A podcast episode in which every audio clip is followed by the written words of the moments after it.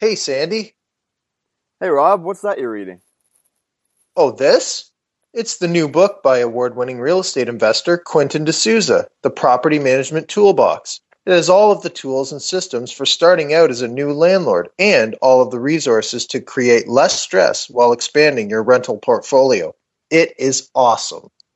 Wow, that sounds amazing. Where can I get one? Just go to www.theontariolandlordtoolbox.com. The Property Management Toolbox, a how-to guide for Ontario real estate investors and landlords. I'm going to order my copy right now. Breakthrough Real Estate Investing Podcast, Episode 6.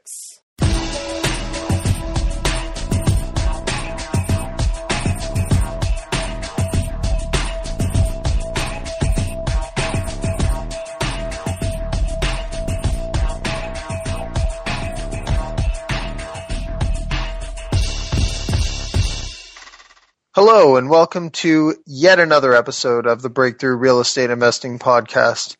We put this show together to inspire you and help you live the life that you want to live through the power of real estate investing. My name is Rob Brake, and here with me, as always, bright-eyed, ready to go, Sandy McKay. Right, Sandy? How you doing?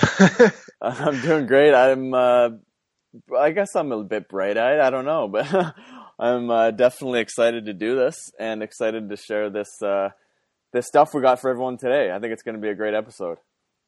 Well, always bright-eyed, right? Oh, of course, I know. Today we're going to talk a little bit about this report that you've written, the 7 freedom activators you can trigger in your property starting right now. And this is a really awesome report that we're giving away for free. Yep, totally free over on breakthroughreipodcast.ca. So we want to encourage everyone to go pick that up.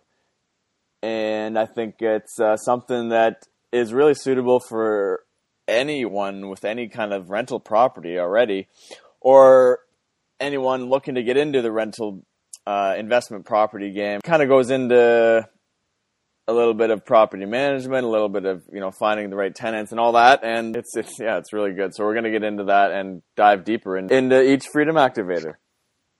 And we just want to remind you again that we'd really appreciate any feedback that you have. If you like the show, go on to iTunes and leave us a comment or write a review. And speaking of reviews, I'm actually going to read one right now that's left over on iTunes. Just let me pull it up. Let's see. All right, here we go. This one was left by James Kennedy. It says, "Finally, a real estate investing podcast for Canadians. The information given by both Sandy and Rob is amazing. Listening to their speakers, who, by the way, are some of the most respected professional investors in the GTA, is so great. The tips and tricks they reveal are priceless. I recommend this podcast to any real estate investor, regardless if you are a beginner or not, anyone who lives in Canada. Keep up the good work and looking forward to your next podcast." So that's really great. We appreciate you writing that for us, James. Thanks a lot. Yeah, and just to be clear, if someone were to write in something like, "You guys suck, I hate you, you guys are terrible, you don't know anything," I mean, that would be great too, right? It's just well, it wouldn't be great, but I'd read it. Exactly. It would be great feedback. I mean, whatever you want to put doesn't really matter to us, as long as, let us know what you think. And I know we're not going to get that because we're delivering awesome value here and some great information, and it's totally for free. But if someone wants to rip into us, then go for it. Yeah. Give us a reason why. I mean, it's one thing to say we suck, but if we suck, back it up with some evidence. For sure. Yeah. So, go over there and also click subscribe while you're there, and you will be delivered the new podcasts as they come out, which now I think is going to, we don't want to promise anything, but it looks like the frequency we're going to put them out is going to be possibly on the 15th and the 1st of every month. Yeah, and I think we it's kind of been, we started out on trying to do the 15th, and it hasn't lasted too long because we got some really good amount of listeners and everything, and people are kind of excited about it, and we're getting a lot of interest in people coming on the show. Figured you know, what the heck, we gotta get this info out there because there's a lot of great people and great value to be delivered. So if that's the case, we better deliver it more often, right? So every 2 weeks, basically. Yeah, and that was just it too. Like, we didn't want to start telling people, I mean, it doesn't take long to start getting backed up. And I mean, if we have a guest on and tell them, your show's going to come out in 4 months, maybe whatever they're trying to promote isn't necessarily, well, it'll still be relevant, I'm sure, but people would probably appreciate it if it came out a little bit quicker than that. So that was the reason for that as well.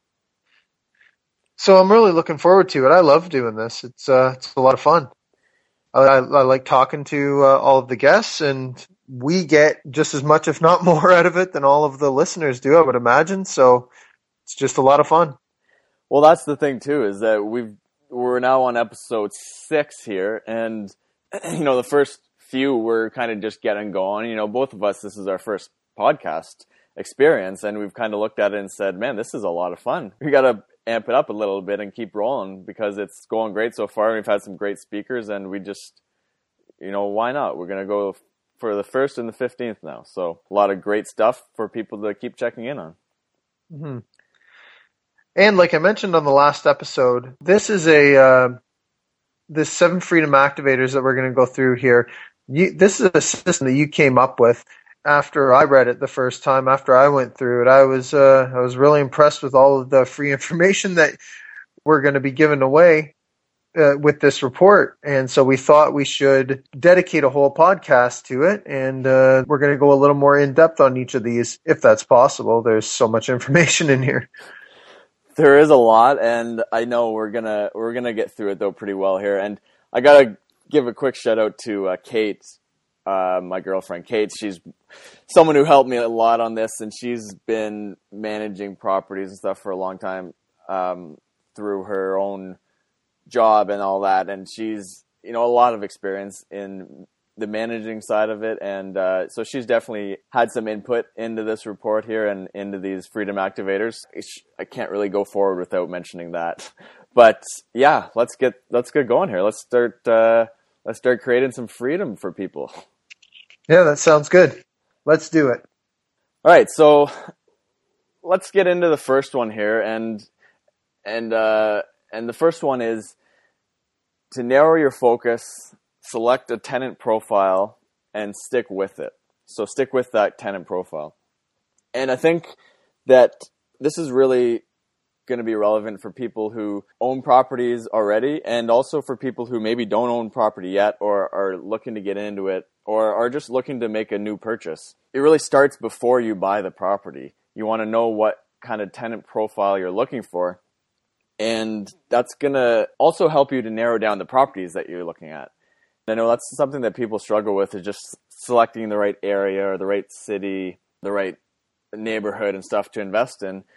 And when you really narrow it down and you find out a really specific tenant profile that you're looking for and you want to be dealing with, it helps you find that right property for you. So establishing a tenant profile before you ever even purchase the property is really very important. You can, of course, go back and do this after you've already bought the property, but it's really, really, really useful to do this beforehand.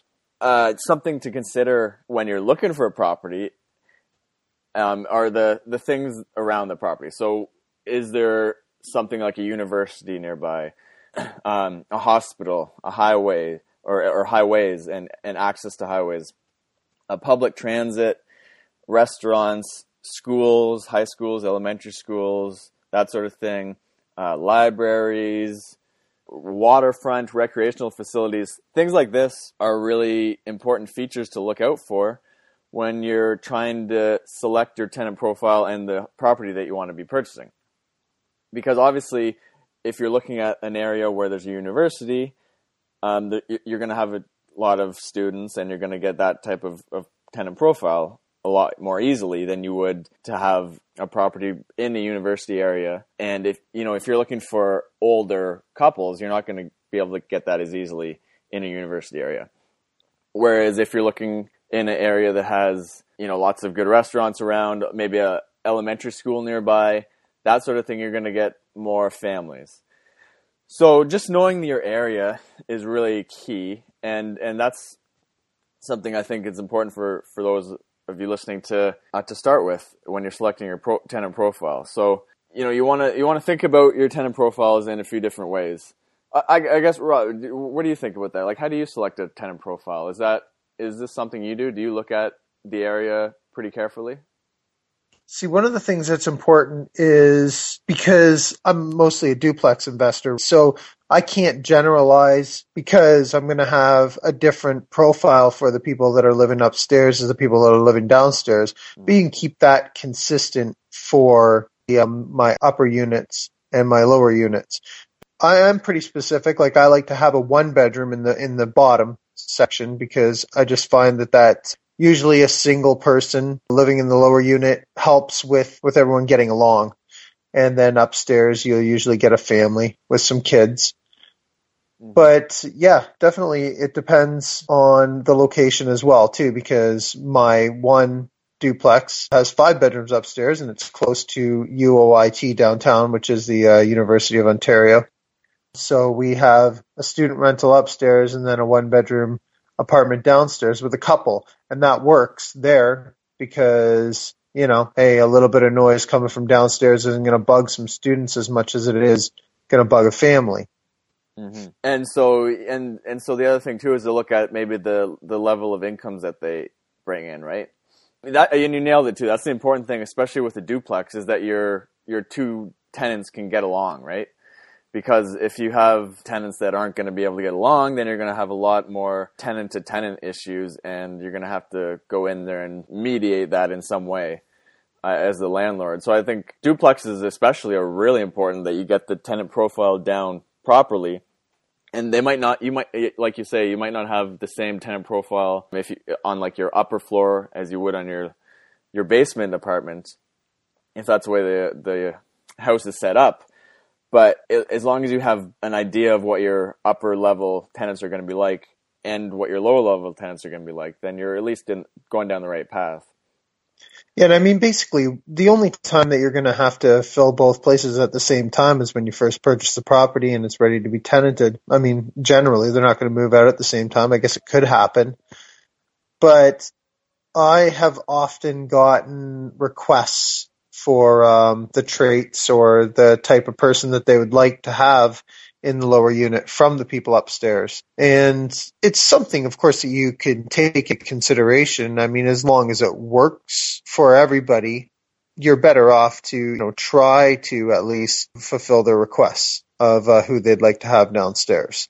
Yeah, and I think so. I agree. I think it's something you need to consider, and then not necessarily deliver 100% if that's not going to be congruent with what you're thinking. But definitely, yeah, you need to consider it. I think actually, you know, the main thing here is that you need to think about your property as a business. I think that's the first and foremost, maybe the most important thing here.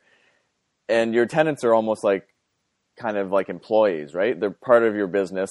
You want to have good employees in any business to keep your business going. In the same way here, you want to have good tenants to keep your property moving and appreciating, creating cash flow for you, all that good stuff. So it's important to at least consider what they think, right? Just as you would consider a good employee's recommendations in your business, you want to consider a good tenant's recommendations in this scenario as well, right?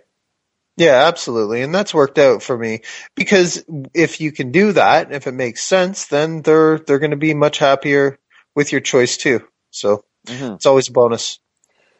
Yeah, and so I think the way I look at it is, and the way I break it down to simplify it is, there's 3 main levels. So you have an A-level tenant who is maybe someone or a family who brings in a moderate to high level of income, and then there's a B level where they're low to moderate income levels, and then C level where they're very low to low income levels.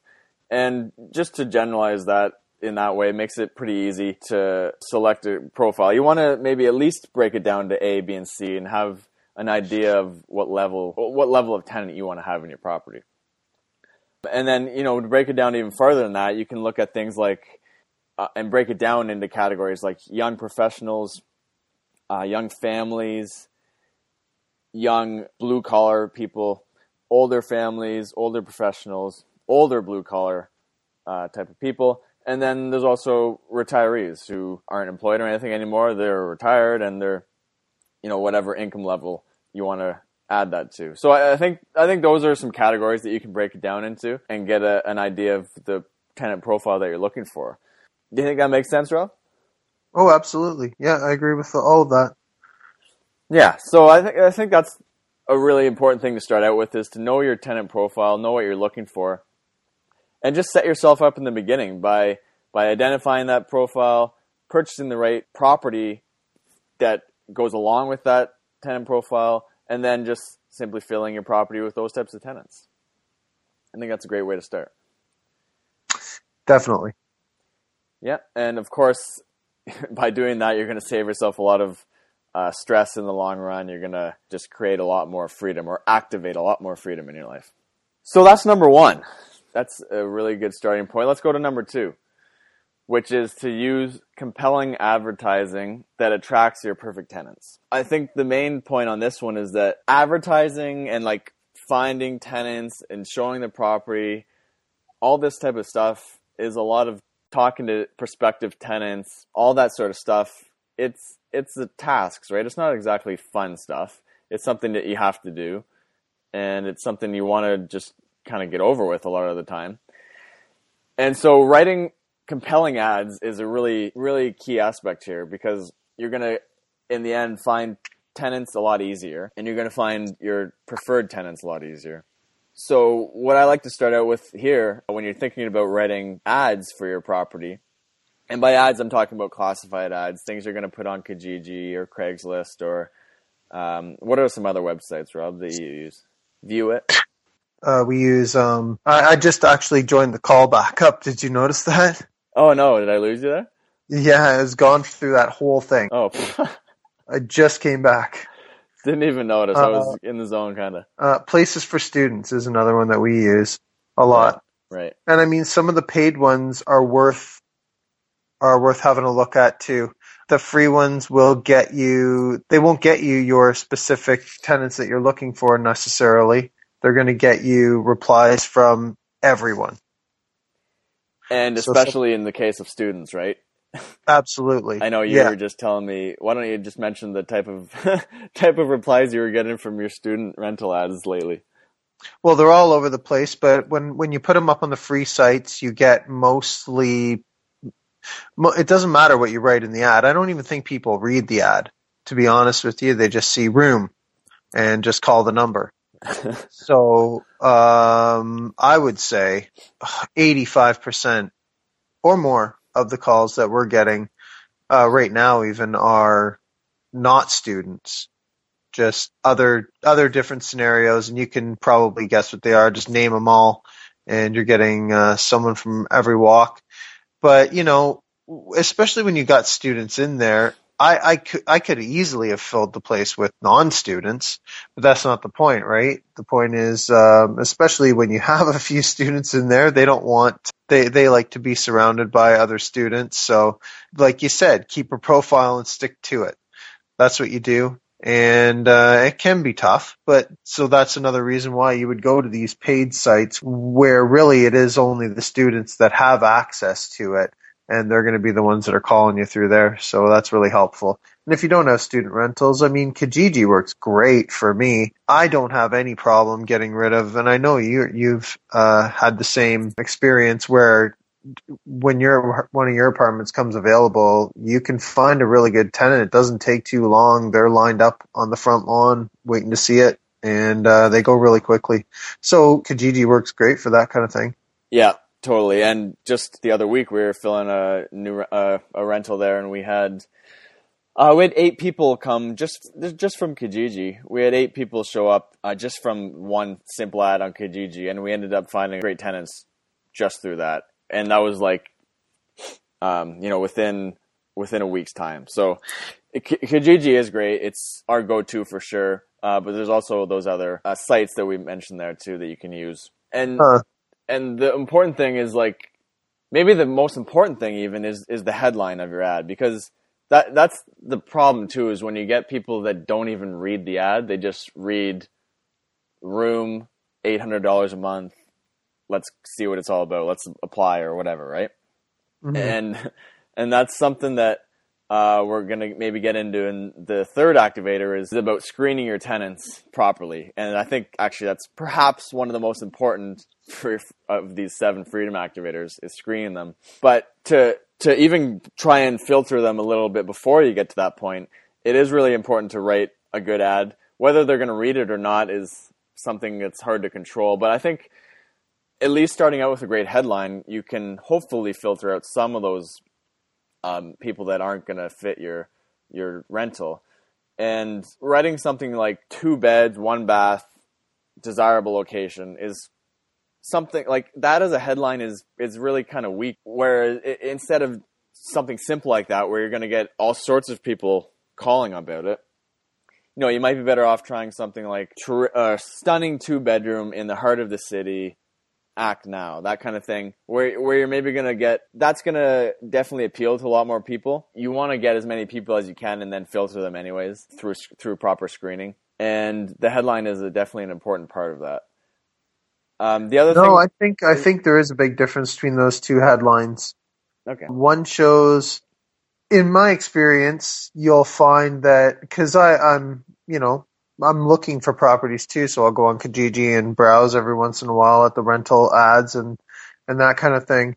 And the ones with no pictures, the ones with a quick write-up there, you know that guy doesn't necessarily put too much effort into his property, and that might be a good one to maybe go after, and you might be able to create some value, buy that one and fix it up.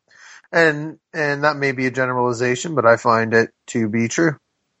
Yeah, pictures, actually, you nailed it there, is something I didn't mention, and that's huge. If you can't take the time to put a couple pictures in your ad, then, I mean, don't even write the ad, because you really need a few photos in there, and I think you definitely need a good headline. Another good one that I'm just thinking about is something like peace and quiet at its finest with this 3-bedroom beauty, something like that. Something like that is going to, hopefully, at least steer away some of the people that maybe the party animals, you know, that kind of thing, and people who are going to be robbing you of your freedom, really, in the long term. And I think peace and quiet, just something about that, those 2 words, are going to filter out some of the people you don't want. It may not always work that way, but I think that's going to at least be somewhat of a help. And bottom line is that you want to have a compelling headline, not just simple things like 3-bedroom townhouse or 2-bedroom apartment. You know, you want to make it compelling, and you want to write in some sort of words that's going to be able to filter out the people that you don't want. At the same time, bringing in as many of the preferred tenants that you do want, right? Yes, absolutely. And the other thing to mention there on the ads is the write-up. So, of course, the headline's important, and you also want pictures in there, and then you want to write the ad properly. You want to take your time with it. You don't want to just write up a bunch of, you know, gibberish about your property because you want to get it out there as quickly as you can. You know, take half an hour, even an hour, to write up a good, compelling ad that is going to bring in your preferred tenants and hopefully filter out some of the people you don't want. You know, it's really important. I can't overstate that enough. I mean, people seem to not take their time writing the ads, and it really is hurting them in the long run. Well, now when you say it half an hour, geez, that's a lot of time to write an ad out, Sandy. And every time you want to rent it out, you're going to have to spend that half an hour again and write it out again, aren't you? Well, yeah, and I can tell you're kind of playing devil's advocate there a bit, and that's great. Once you write it once, spend half an hour, write it once, it's saved in your computer, use it again. Use it next time. You won't have to write it again. Just once. That's it. Exactly. You've got it forever. Exactly. So. Yeah, no, you got it. And, you know, even if you didn't save it on your computer, half an hour, I mean, I know everyone's busy in this and that, but half an hour spent right now as opposed to 4 months down the road and you're dealing with, like, fights between your tenants and people, or worst case scenario, your tenant's not paying you for a few months, you know, what's more important? You might as well spend your half an hour writing a great ad and getting the right people interested as opposed to, you know, having all that stress down the road, right? So it's all how you look at it. You know, it's an investment. You know, you're investing 30 minutes or however long it takes to avoid dealing with stress down the road. Another little trick that you can do that we've done lots of is just maybe borrow from other people's ads the things that you like that sound good, mm-hmm. as long as they apply, of course, to yours. You know, nothing wrong with that, right? Yeah, borrow. Exactly. It's great. And it's like, it's almost like copying success, right? As long as you can find the good stuff and not use the crap that's out there, then that's going to work great. At the same time, you do want to also have some differences too, right? Just so you can stand out a little bit, especially in a really competitive rental market. The other thing there too is to talk about the benefits of your place. So it's great to mention all the features that your property has. What I really like doing is adding a little bit of the benefit too. And you have to be careful with this not to disobey some of the advertising laws and stuff that are out there. But I think it's really great if you just, instead of saying just simply, you know, hardwood floors, 3 bedrooms, you know, things like that. I think it's great if you say, instead of, you know, just hardwood floors, but you add in hardwood floors and a little bit of a benefit that's going to bring the tenant. So maybe hardwood floors, which are great to show off to your friends and impress guests. Something like that, you know? That's a lot more compelling than simply hardwood floors. Do you agree? Yeah, absolutely. Shiny hardwood floors to blind you when you walk in. Yeah. And, you know, you can really... A great place to steal stuff for that is on MLS or on properties that are actually for sale and not for rent. I think they tend to do a lot better job than rental ads do for that, in showing off some of the benefits and not, you know, talking about the features, but, you know, just saying what the benefit of that feature is as well. And yeah, with that, you got some ideas to write your perfect rental ad and apply and show it off to your preferred tenant. Yeah, that was awesome. There's a lot of stuff there to think about, and, you know, I guess. If what you could probably do, which would help, is just download this report, and then, well, it's too late now, but I guess we're going to be doing this in a couple of parts. So next time you can follow along and make little notes if you want to, right on the report. Exactly. Yeah, I think looking at the time now, we're probably going to break this into 2 sections. So this will be part 1, and yeah, if you want to go ahead and download it, then definitely that would be a great idea. You can make some little notes beside the sections. Oh, what happened there? Did I lose you again? Yeah. All right, that's okay. We'll keep going. You're good now, right? Yep. All right. So yeah, definitely. I think we'll break this into maybe even 3 parts. We may as well get right into it and dig deep down in. If we're going to go through it, we should probably do that. I think that'll be really beneficial to everybody listening. So let's get into the 3rd freedom activator here, and it's, as I mentioned already, I think it's the most important one, in my opinion, especially of these first 3. It's just absolutely critical, and that is to screen your tenants like your life depends on it, because it really does, and your freedom depends on this so much in this business. As I mentioned before, tenants are essentially like employees for your business. And so if you think about it in a way that if you own your own business, or if hypothetically you did own a business, or if you're in a situation where you are hiring people for your company or for a company you work for, you know, you would always screen potential employees, right? You would always interview them. You would always, well, hopefully you would check references and all that, and try and find out a little bit about them before you actually bring them on as your employee. This is the same sort of thing in this business, where you're not hiring, but you're finding proper tenants. You absolutely have to screen them as much as you can. I think what that starts out with is simply filling out an application. People don't always do this.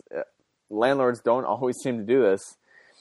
They will a lot of times just verbally ask people, you know, a little bit about themselves or whatever they do, but they won't get every prospective tenant to fill out an application. And I know you get applications for that, right, Rob? Oh yeah, and you know what we should do is, why don't we put? I'll take one of my applications and I'll stick it up on the in the show notes, and everyone can have a look at it. Just the simple questions that are on there will dig answers out of people that you didn't even like, that you wouldn't be expecting. You'll get a lot of information, and sometimes you'll find out some things that you go, oh, you know, wow, maybe I better reconsider this person who I thought was great when I met them. And they might be a great person. Nobody's saying that they're not. It's just that you've decided on your profile, and maybe some of the information in there is not congruent with that and doesn't work out. So that's a really good way to do it. Definitely always do an application. I mean, even if you're not going to do a credit check as well, do an application. Doesn't hurt, and you'll get a lot of information out of them. Just ask the right questions, and we'll put that up there in the show notes. You can have a look at it. It's a really helpful tool. Yeah, that's awesome. We'll add that in there. Great idea. And yeah, applications are just so important. I mean, like you say, it can bring out so many things that you might not have known just in meeting them. You know, it's great to have a gut feeling, and I think there's something to be said for first impression and that gut feeling that you get when speaking to someone, but it's not something you should be relying on totally. You know, you want to have them apply, go through the process, and just, it's the same thing over and over again. You don't want to ever stray from it. You can create a process for yourself, a system, and just repeat it over and over. And part of that system needs to be that you have them fill out an application. Yeah, just as a little side note here, I had and I like to trust my gut to a certain extent as well. I do think that I do pretty well at that, but here's one example where, well, it wasn't the application. It was actually my other tenant that saved me. But so I had, a one-bedroom basement apartment open up, and a guy came in to have a look at it, and I talked to him, and I had a good feeling about the guy. He presented himself well. I knew he had a good job. And after he left, you know, I talked to him for about a half an hour, and everything seemed fine.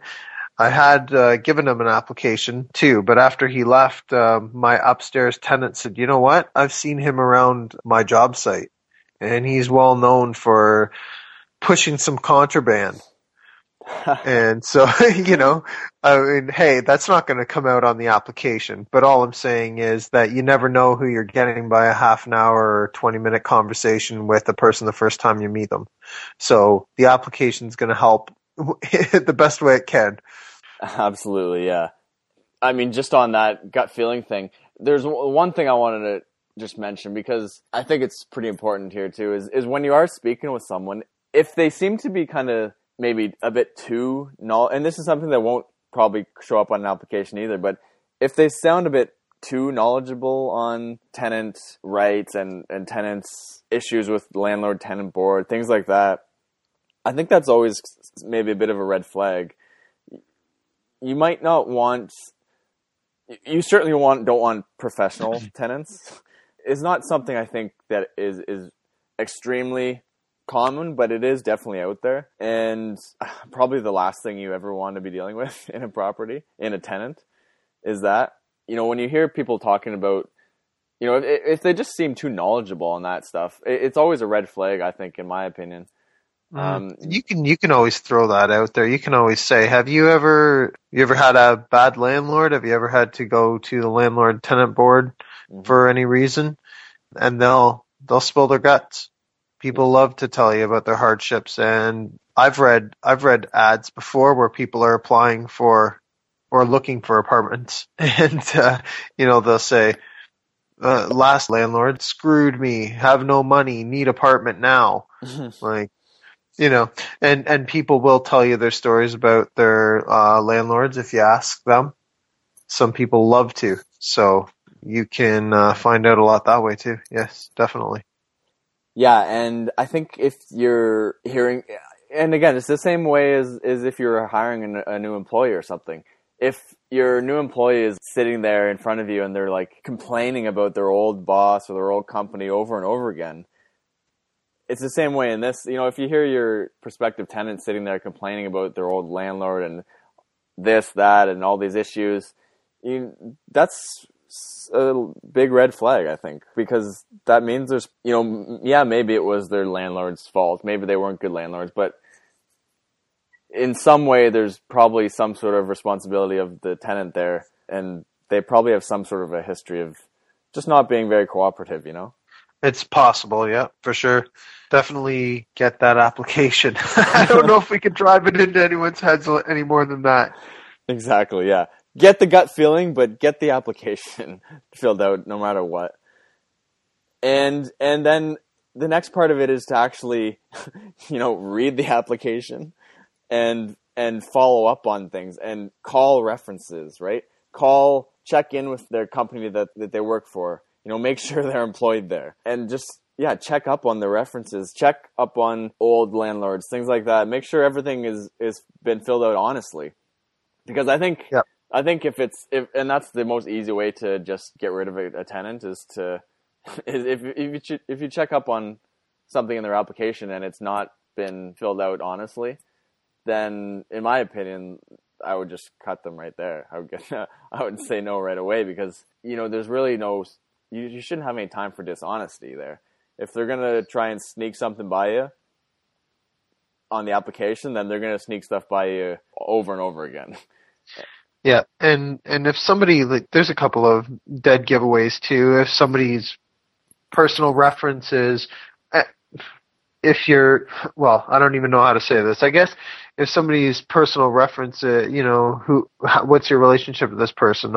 Best friend. For the last 15 years. Well, you don't even really need to call that person. You know exactly what they're going to say. Mm-hmm, mm-hmm.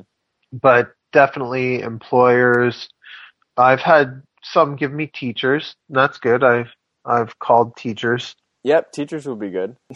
There's one story here that I wrote about in the report of a friend who was telling us the story of a personal reference who I can't remember exactly what they put, what their relationship was on their application, but you know, she called up this reference and found out that the reference was actually a police officer, which is normally pretty good, right? That would be a pretty decent reference. And she called them up, and the police officer had actually arrested this guy in the past and was totally pissed off to hear about this guy actually being even free. You know, he thought he was supposed to be in jail and just had horrible things to say about the guy. I don't know in that situation what this tenant was thinking, what this prospective tenant was thinking and using that person as a reference, you know, if it was like some sort of a joke or something, but... game, I guess some kind of a game. Yeah, right? Yeah.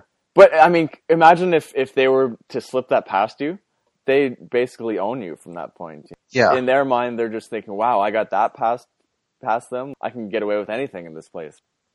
Yes, exactly. And there's not a whole lot of tenants like that, I wouldn't say, but some of them are professionals.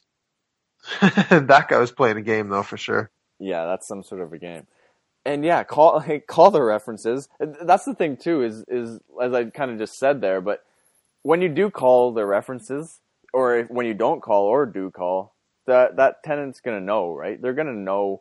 Their friend's gonna tell them that you called, right? Or they're, you know, depending on their relationship, but they're probably gonna figure it out somehow whether you called or not. And so it's really important to follow through. If you say you're gonna call the references, then do it. You know, if you say you're gonna check up on their employment status, then do it. And that just shows what kind of a landlord you are, right? It shows honesty from your part. And it just sets everything out properly at the beginning, right? Yeah, why make them go through the work if you're not going to check them? Yeah, exactly. And I think once you've sorted through that part of it, once you've sorted through the applications, hopefully you have, you know, multiple applications and you can actually have some ability to choose the tenant you want, then the next step is really to do a credit check. And I would say that this step is maybe not... Well, I don't know. What, in your opinion, do you think it's crucial that they do this every time? No, I don't. But there are some good companies out there that can do that for you. It's not going to affect their credit score, having it checked. But it never hurts, I guess. But I don't always do it. Yeah, it's something like a final step, right? If you have two amazing looking applicants and you're having trouble to decide between them, maybe it could be a deciding factor. I mean, it does give you some sort of an idea on their history, which is always nice to know. I mean, I wouldn't necessarily, deny someone as a tenant based solely on their credit check, but it's always good to know. I mean, an applicant can look perfect on paper, have great references, have a great job, all this, but just have a horrible track record financially, right? And maybe that doesn't mean that they're missing rent payments. But it's nice to have some sort of an idea what their history is like, I guess.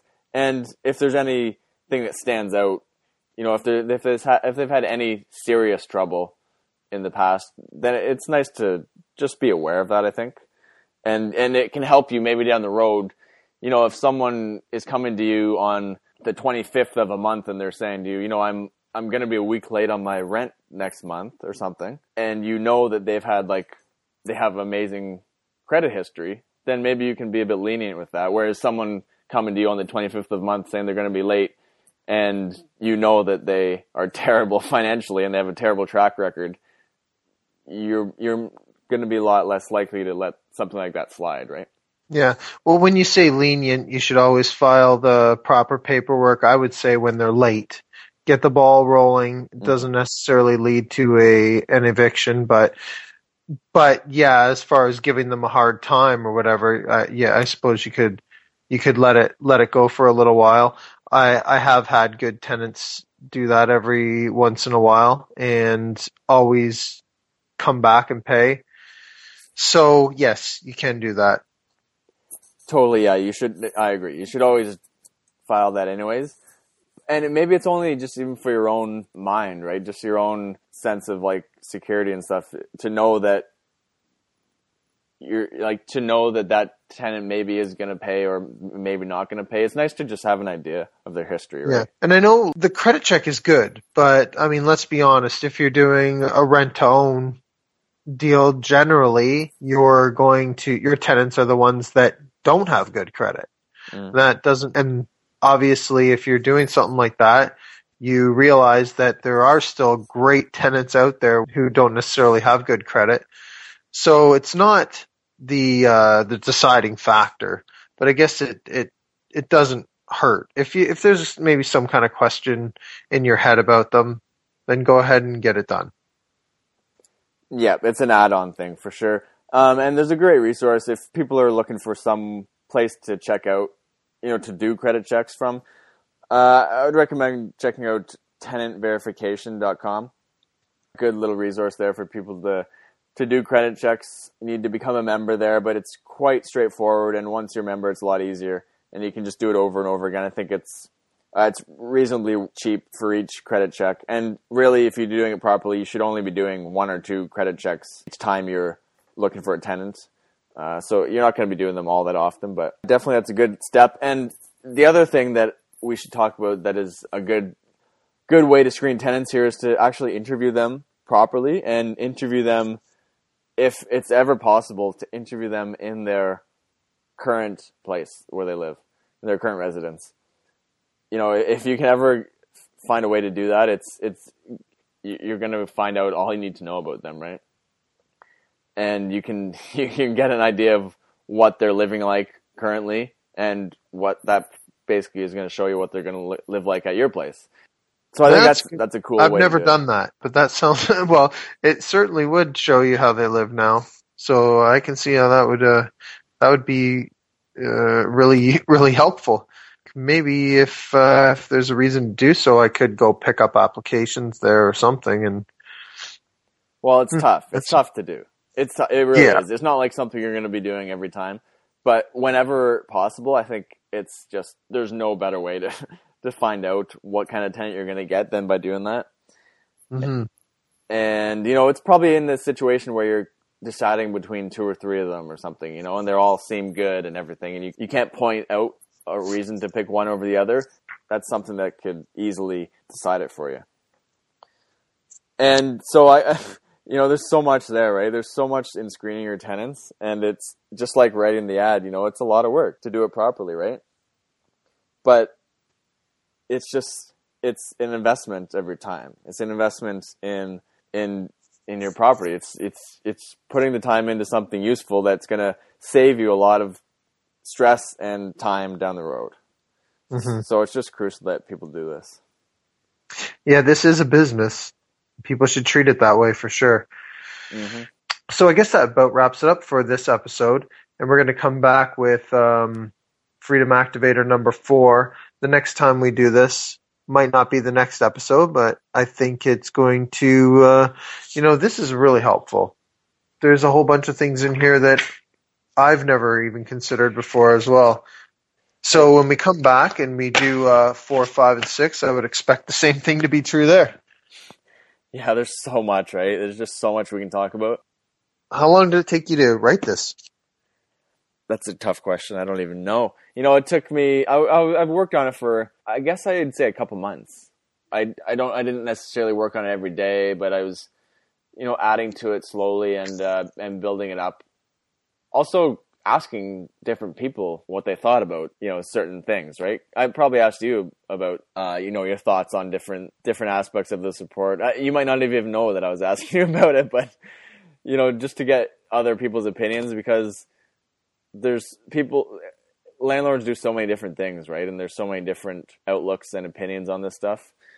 I wanted to get a real good sense of what is really right. Cause I don't even, some things that I'm telling you to do here, I mean, I might not even be 100% right on it, but I'm showing what has worked for others in the past. And that's what I wanted this report to be all about. Yeah, exactly. It's what you do, what others that do. Everything in here is not an exact, straightforward, follow this line and everything's going to be perfect. But there's a lot of great advice. Totally. Yep. So next time we're going to come back, like you say, 4, 5, 6. I think we might have to split this into 3 episodes, right? It's a lot to take in. But I think what everyone should be doing is really downloading this report and then adding to it if you need to, adding some side notes, and really taking this seriously, because if you want to do this properly, you want to invest in a way that you're not working and creating a new job for yourself. You want to actually have some freedom. Then it's really important that you follow these things. And if you agree with something in here or don't, or if there's something that you feel should be added, feel free to let us know what that is.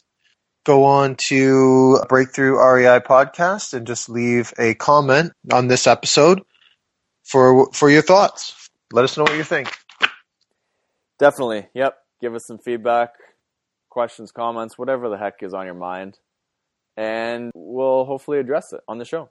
Okay. And we will see you all on the next episode of Breakthrough REI Podcast. Yes, we will. Can't wait. Take care.